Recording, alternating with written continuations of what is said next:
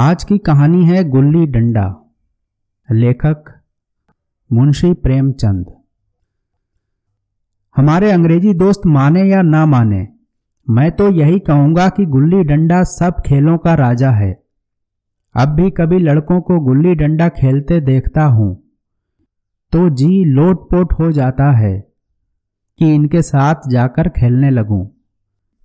न लॉन की ज़रूरत, न कोर्ट की, ना नेट की। ना थापी की मज़े से किसी पेड़ से एक टहनी काट ली, गुल्ली बना ली। और दो आदमी भी आ जाएँ तो खेल शुरू हो गया। बिलायती खेलों में सबसे बड़ा ऐब है कि उसके सामान महँगे होते हैं। जब तक कम से कम एक सैकड़ा न खर्च कीजिए, खिलाड़ियों में शुमार ही नहीं हो पाता।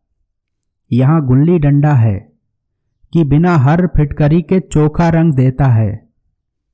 पर हम अंग्रेज़ी चीज़ों के पीछे ऐसे दीवाने हो रहे हैं कि अपनी सभी चीज़ों से अरुचि हो गई। स्कूलों में हर एक लड़के से तीन चार रुपए सालाना केवल खेलने की फ़ीस ली जाती है। किसी को यह नहीं सोचता कि भारतीय खेल खिलाएँ, जो बिना दाम कौड़ी के खेले जाते हैं। अंग्रेज़ी खेल उनके लिए हैं जिनके पास धन है। गरीब लड़कों के सिर क्यों यह व्यसन मरते हो? ठीक है। गुल्ली से आँख फूट जाने का भय रहता है। तो क्या क्रिकेट से सिर फूट जाने, तिल्ली फट जाने, टांग टूट जाने का भय नहीं रहता? अगर हमारे माथे में गुल्ली का दाग आज तक बना हुआ है तो हमारे कई दोस्त ऐसे भी हैं, जो थापी को बैसाखी से बदल बैठे। यह अपनी अपनी रुचि है। मुझे गुल्ली ही सब खेलों से अच्छी लगती है। और बचपन की मीठी स्मृतियों में गुल्ली ही सबसे मीठी है। वह प्रातःकाल घर से निकल जाना, वह पेड़ पर चढ़कर टहनियाँ काटना और गुल्ली डंडे बनाना। वह उत्साह, वह खिलाड़ियों के जम घटे, वह पदना और पदाना, वह लड़ाई झगड़े, वह सरल स्वभाव, जिससे छूत अछूत अमीर गरीब का बिल्कुल भेद ना रहता था। जिसमें अमीराना चोचलों की, प्रदर्शन की, अभिमान की गुंजाइश ही ना थी। यह उसी वक्त भूलेगा जब जब घरवाले बिगड़ रहे हैं। पिताजी चौके पर बैठे बेग से रोटियों पर अपना क्रोध उतार रहे हैं। अम्मा की दौड़ केवल द्वार तक है। लेकिन उनकी विचारधारा में मेरा अंधकार में भविष्य टूटी हुई नौका की तरह डगमगा रहा है। और मैं हूँ कि पदाने में मस्त हूँ।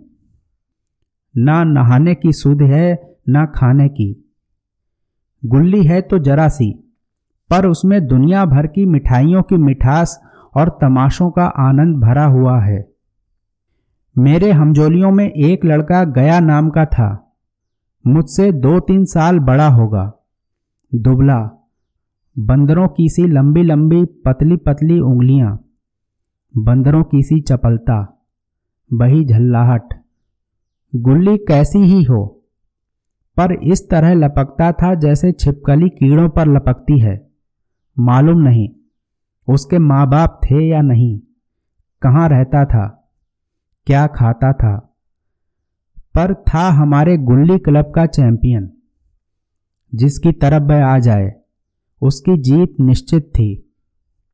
हम सब उसे दूर से आते देख उसका दौड़कर स्वागत करते थे और अपना गोइया बना लेते थे। एक दिन मैं और गया दो ही खेल रहे थे। वह पदा रहा था, मैं पद रहा था, मगर कुछ विचित्र बात है कि पदाने में हम दिन भर मस्त रह सकते हैं। पदना एक मिनट का भी अखरता है। मैंने गला छुड़ाने के लिए सब चालें चली। जो ऐसे अवसर पर शास्त्र विहित ना होने पर भी क्षम्य है। लेकिन गया अपना दाव लिए बगैर मेरा पिंड न छोड़ता था। मैं घर की ओर भागा। अनुनय विनय का कोई असर ना हुआ था। गया ने मुझे दौड़कर पकड़ लिया और डंडा तान कर बोला, मेरा दाव देकर जाओ। पदाया तो बड़े बहादुर बन के। पदने के बेर क्यों भागे जाते हो? तुम दिन भर पदाओ तो मैं दिन भर पदता रहूँ। हाँ तुम्हें दिन भर पदना पड़ेगा। ना खाने जाऊँ, ना पीने जाऊँ। हाँ मेरा दांव दिए बिना कहीं नहीं जा सकते। मैं तुम्हारा गुलाम हूँ। हाँ मेरे गुलाम हो। मैं घर जाता हूँ। देखूँ मेरा क्या कर लेते हो। घर कैसे जाओगे? कोई दिल लगी है? दांव दिया है, दांव लेंगे। अच्छा कल मैंने अमरूद खिलाया था वह लौटा दो। वह तो पेट में चला गया। निकालो पेट से। तुमने क्यों खाया मेरा अमरूद? अमरूद तुमने दिया, तब मैंने खाया। मैं तुमसे मांगने ना गया था।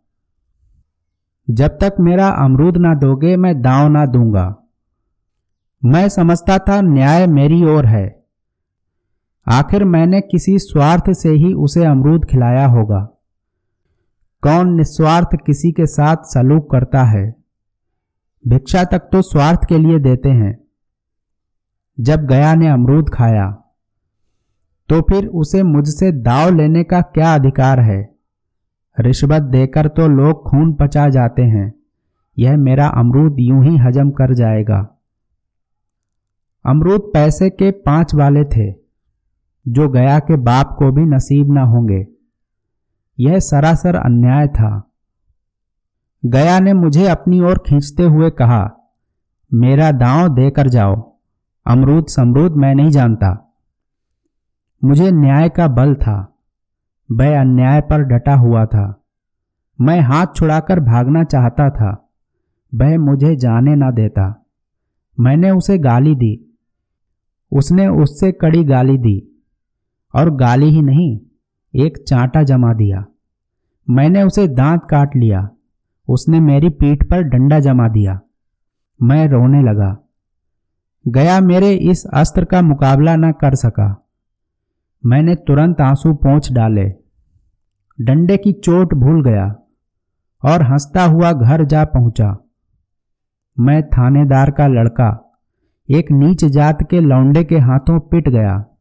यह मुझे उस समय भी अपमानजनक मालूम हुआ। लेकिन घर में किसी से शिकायत ना की।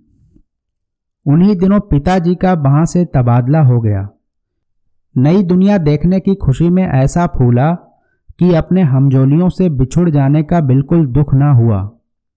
पिताजी दुखी थे। वह बड़ी आमदनी की जगह थी। अम्मा जी भी दुखी थीं। यहाँ सब चीज़ सस्ती थी। और मोहल्ले की स्त्रियों से घराव सा हो गया था। लेकिन मैं मारे खुशी के फूला न समाता था। लड़कों में जीत उड़ा रहा था। वहाँ ऐसे घर थोड़े ही होते हैं। ऐसे ऐसे ऊँचे घर हैं कि आसमान से बातें करते हैं। वहाँ के अंग्रेज़ी स्कूल में कोई मास्टर लड़कों को पीटे तो उसे जेल हो जाए। मेरे मित्रों की फैली हुई आँखें और चकित मुद्रा बतला रही थीं। कि मुझसे उनकी निगाह में कितनी स्पर्धा हो रही थी। मानो कह रहे थे, तुम भगवान हो भाई, जाओ। हमें तो इसी उजड़ ग्राम में जीना भी है और मरना भी। बीस साल गुजर गए। मैंने इंजीनियरिंग पास की और उसी ज़िले का दौरा करता हुआ उसी कस्बे में पहुँचा और डाक बंगले में ठहरा। उस स्थान को देखते ही इतनी मधुर बाल स्मृतियाँ हृदय में जाग उठी कि मैंने छड़ी उठाई और कस्बे की सैर करने निकला। आँखें किसी प्यासे पथिक की भांति बचपन के उन क्रीड़ा स्थल को देखने के लिए व्याकुल हो रही थीं। पर उस परिचित नाम के सिवा वहाँ और कुछ परिचित ना था। जहाँ खंडहर था, वहाँ पक्के मकान खड़े थे। जहाँ बरगद का पुराना पेड़ था, वहाँ अब एक सुंदर बगीचा था। स्थान की काया पलट हो गई थी। अगर उसके नाम और स्थिति का ज्ञान न होता तो मैं उसे पहचान भी ना सकता। बचपन की संचित और अमर स्मृतियाँ बाहें खोले अपने उन पुराने मित्रों से गले मिलने को अधीर हो रही थीं। मगर वह दुनिया बदल गई थी। ऐसा जी होता था कि उस धरती से लिपट कर रोऊं और कहूँ, तुम मुझे भूल गई। मैं तो अब भी तुम्हारा वही रूप देखना चाहता हूँ।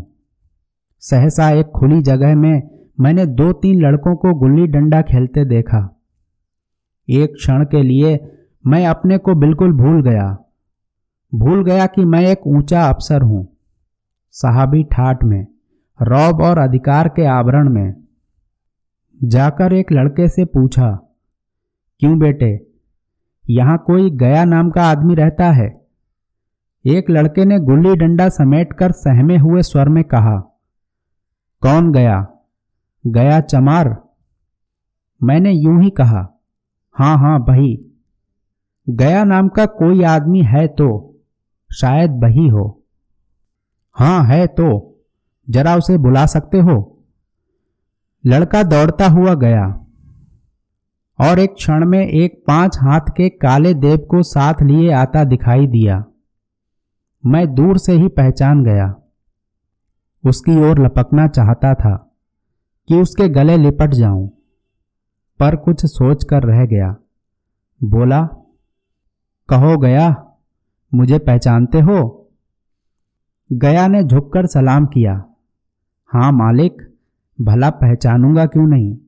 आप मज़े में हो बहुत मज़े में। तुम अपनी कहो। डिप्टी साहब का साइस हूँ।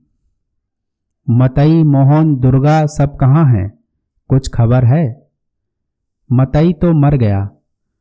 दुर्गा और मोहन दोनों डाकिया हो गए हैं। आप? मैं तो ज़िले का इंजीनियर हूँ। सरकार तो पहले ही बड़े जहीन थे। अब कभी गुल्ली डंडा खेलते हो? गया ने मेरी ओर प्रश्न भरी आँखों से देखा। अब गुल्ली डंडा क्या खेलूँगा सरकार? अब तो धंधे से छुट्टी नहीं मिलती। आओ, आज हम तुम खेलें। तुम पदाना, हम पदेंगे। तुम्हारा एक दाव हमारे ऊपर है। वह आज ले लो। गया बड़ी मुश्किल से राज़ी हुआ। वह ठहरा टके का मजदूर। मैं एक बड़ा अफसर। हमारा और उसका क्या जोड़? बेचारा झेप रहा था, लेकिन मुझे भी कुछ कम झेप ना थी। इसलिए नहीं कि मैं गया के साथ खेलने जा रहा था, बल्कि इसलिए कि लोग इस खेल को अजूबा समझकर इसका तमाशा बना लेंगे और अच्छी खासी भीड़ लग जाएगी। उस भीड़ में वह आनंद कहाँ रहेगा? पर खेले बगैर तो रहा नहीं जाता। आखिर निश्चय हुआ। कि दोनों जने बस्ती से बहुत दूर खेलेंगे और बचपन की उस मिठास को खूब रस ले लेकर खाएँगे। मैं गया को लेकर डाक बंगले पर आया और मोटर में बैठकर दोनों मैदान की ओर चले। साथ में एक कुल्हाड़ी ले ली। मैं गंभीर भाव धारण किए हुए था, लेकिन गया इसे अभी तक मज़ाक ही समझ रहा था। फिर भी उसके मुख पर उत्सुकता या आनंद का कोई चिन्ह ना था। शायद वह हम दोनों में जो अंतर हो गया था, यही सोचने में मगन था। मैंने पूछा, तुम्हें कभी हमारी याद आती थी गया? सच कहना, गया झेपता हुआ बोला, मैं आपको याद करता हुजूर, किस लायक हूँ। भाग में आपके साथ कुछ दिन खेलना बदा था, नहीं मेरी क्या गिनती। मैंने कुछ उदास होकर कहा, लेकिन मुझे तो बराबर तुम्हारी याद आती थी। तुम्हारा वह डंडा, जो तुमने तान कर जमाया था। याद है ना? गया ने पछताते हुए कहा वह लड़कपन था सरकार, उसकी याद ना दिलाओ। वह वह मेरे बाल जीवन की सबसे रसीली याद है। तुम्हारे उस डंडे में जो रस था वह तो अब ना आदर सम्मान में पाता हूँ, ना धन में। इतनी देर में हम बस्ती से कोई तीन मील निकल आए। चारों तरफ़ सन्नाटा है। पश्चिम की ओर कोसों तक भीमताल फैला हुआ है। जहाँ आकर हम किसी समय कमल पुष्प तोड़ ले जाते थे और उसके झूमर बनाकर कानों में डाल लेते थे। जेठ की संध्या केसर में डूबी चली आ रही है। मैं लपक कर एक पेड़ पर चढ़ गया और एक टहनी काट लाया। चटपट गुल्ली डंडा बन गया। खेल शुरू हो गया। मैंने गुच्ची में गुल्ली रखकर उछाली। गुल्ली गया के सामने से निकल गई। उसने हाथ लपकाया। जैसे मछली पकड़ रहा हो। गुल्ली उसके पीछे जाकर गिरी। यह बही गया है। जिसके हाथों में गुल्ली जैसे आप ही आकर बैठ जाती थी। वह दाहिने बाएँ कहीं हो, गुल्ली उसकी हथेली में ही पहुँचती थी, जैसे गुल्लियों पर बशीकरण डाल देता हो।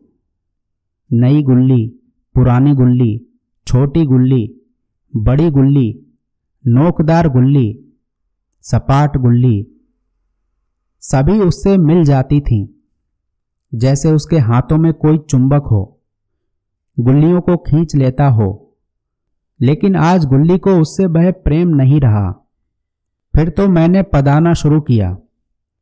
मैं तरह तरह की धांधलियाँ कर रहा था। अभ्यास की कसर बेईमानी से पूरी कर रहा था। हुच जाने पर भी डंडा खेले जाता था। हालाँकि शास्त्र के अनुसार गया की बारी आनी चाहिए थी। गुल्ली पर ओछी चोट पड़ती और वह जरा दूर पर गिर पड़ती। तो मैं झपट कर उसे खुद उठा लेता और दोबारा टाण लगाता। गया यह सारी बेकायदगियाँ देख रहा था, पर कुछ ना बोलता था।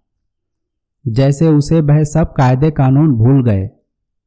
उसका निशाना कितना अचूक था। गुल्ली उसके हाथ से निकलकर टन से डंडे से आकर लगती थी। उसके हाथ से छूटकर उसका काम था डंडे से टकरा जाना। लेकिन आज वह गुल्ली डंडे में लगती ही नहीं। कभी दाहिने जाती है, कभी बाएँ, कभी आगे, कभी पीछे। आध घंटे पदाने के बाद एक गुल्ली डंडे में आ लगी। मैंने धांधली की। गुल्ली डंडे में नहीं लगी। बिल्कुल पास से गई, लेकिन लगी नहीं। गया ने किसी प्रकार का असंतोष प्रकट नहीं किया। ना लगी होगी। डंडे में लगती तो क्या मैं बेईमानी करता? नहीं भैया, तुम भला बेईमानी करोगे? बचपन में मजाल था कि मैं ऐसा घपला करके जीता बचता। यही गया गर्दन पर चढ़ बैठता। लेकिन आज मैं उसे कितनी आसानी से धोखा दिए चला जाता था। गधा है, सारी बातें भूल गया। सहसा गुल्ली फिर डंडे से लगी और इतनी ज़ोर से लगी जैसे बंदूक छूटी हो। इस प्रमाण के सामने अब किसी तरह की धांधली करने का साहस मुझे इस वक्त भी ना हो सका। लेकिन क्यों ना एक बार सबको झूठ बताने की चेष्टा करूँ? मेरा हरज ही क्या है? मान गया तो वाह वाह, नहीं दो चार हाथ पदना ही तो पड़ेगा। अंधेरा का बहाना करके जल्दी से छुड़ा लूँगा। फिर कौन दाव देने आता है? गया ने विजय के उल्लास में कहा, लग गई लग गई, टन से बोली। मैंने अनजान बनने की चेष्टा करके कहा, तुमने लगते देखा? मैंने तो नहीं देखा। टन से बोली है सरकार। और जो किसी ईंट से टकरा गई हो। मेरे मुख से यह वाक्य उस समय कैसे निकला? इसका मुझे खुद आश्चर्य है। इस सत्य को झुटलाना वैसा ही था। जैसे दिन को रात बताना। हम दोनों ने गुल्ली को डंडे में ज़ोर से लगते देखा था, लेकिन गया ने मेरा कथन स्वीकार कर लिया। हाँ किसी ईंट में ही लगी होगी। डंडे में लगती तो इतनी आवाज़ ना आती। मैंने फिर पदाना शुरू कर दिया। लेकिन इतनी प्रत्यक्ष धांधली कर लेने के बाद गया की सरलता पर मुझे दया आने लगी। इसीलिए जब तीसरी बार गुल्ली डंडे में लगी तो मैंने बड़ी उदारता से दाव देना तय कर लिया। गया ने कहा, अब तो अंधेरा हो गया है भैया, कल पर रखो। मैंने सोचा, कल बहुत सा समय होगा, यह ना जाने कितनी देर पदाए।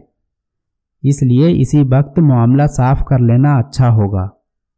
नहीं नहीं, अभी बहुत उजाला है। तुम अपना दांव ले लो। गुल्ली सूझेगी नहीं, कुछ परवाह नहीं। गया ने पदाना शुरू किया, पर उसे अब बिल्कुल अभ्यास ना था। उसने दो बार टांड लगाने का इरादा किया, पर दोनों ही बार हुच गया। एक मिनट से कम में वह दांव खो बैठा। मैंने अपनी हृदय की विशालता का परिचय दिया। एक दांव और खेल लो। तुम तो पहले ही हाथ में हुच गए। नहीं भैया, अब अंधेरा हो गया। तुम्हारा अभ्यास छूट गया। कभी खेलते नहीं। खेलने का समय कहाँ मिलता है भैया? हम दोनों मोटर पर जा बैठे और चिराग जलते जलते पड़ाव पर पहुँच गए। गया चलते चलते बोला, कल यहाँ गुल्ली डंडा होगा। सभी पुराने खिलाड़ी खेलेंगे। तुम भी आओगे? जब तुम्हें फुर्सत हो, तभी खिलाड़ियों को बुलाऊं। मैंने शाम का समय दिया और दूसरे दिन मैच देखने गया। कोई दस दस आदमियों की मंडली थी। कई मेरे लड़कपन के साथ ही निकले। अधिकांश युवक थे, जिन्हें मैं पहचान ना सका। खेल शुरू हुआ। मैं मोटर पर बैठा बैठा तमाशा देखने लगा। आज गया का खेल उसका नैपुण्य देखकर मैं चकित हो गया। टांड लगाता तो गुल्ली आसमान से बातें करती।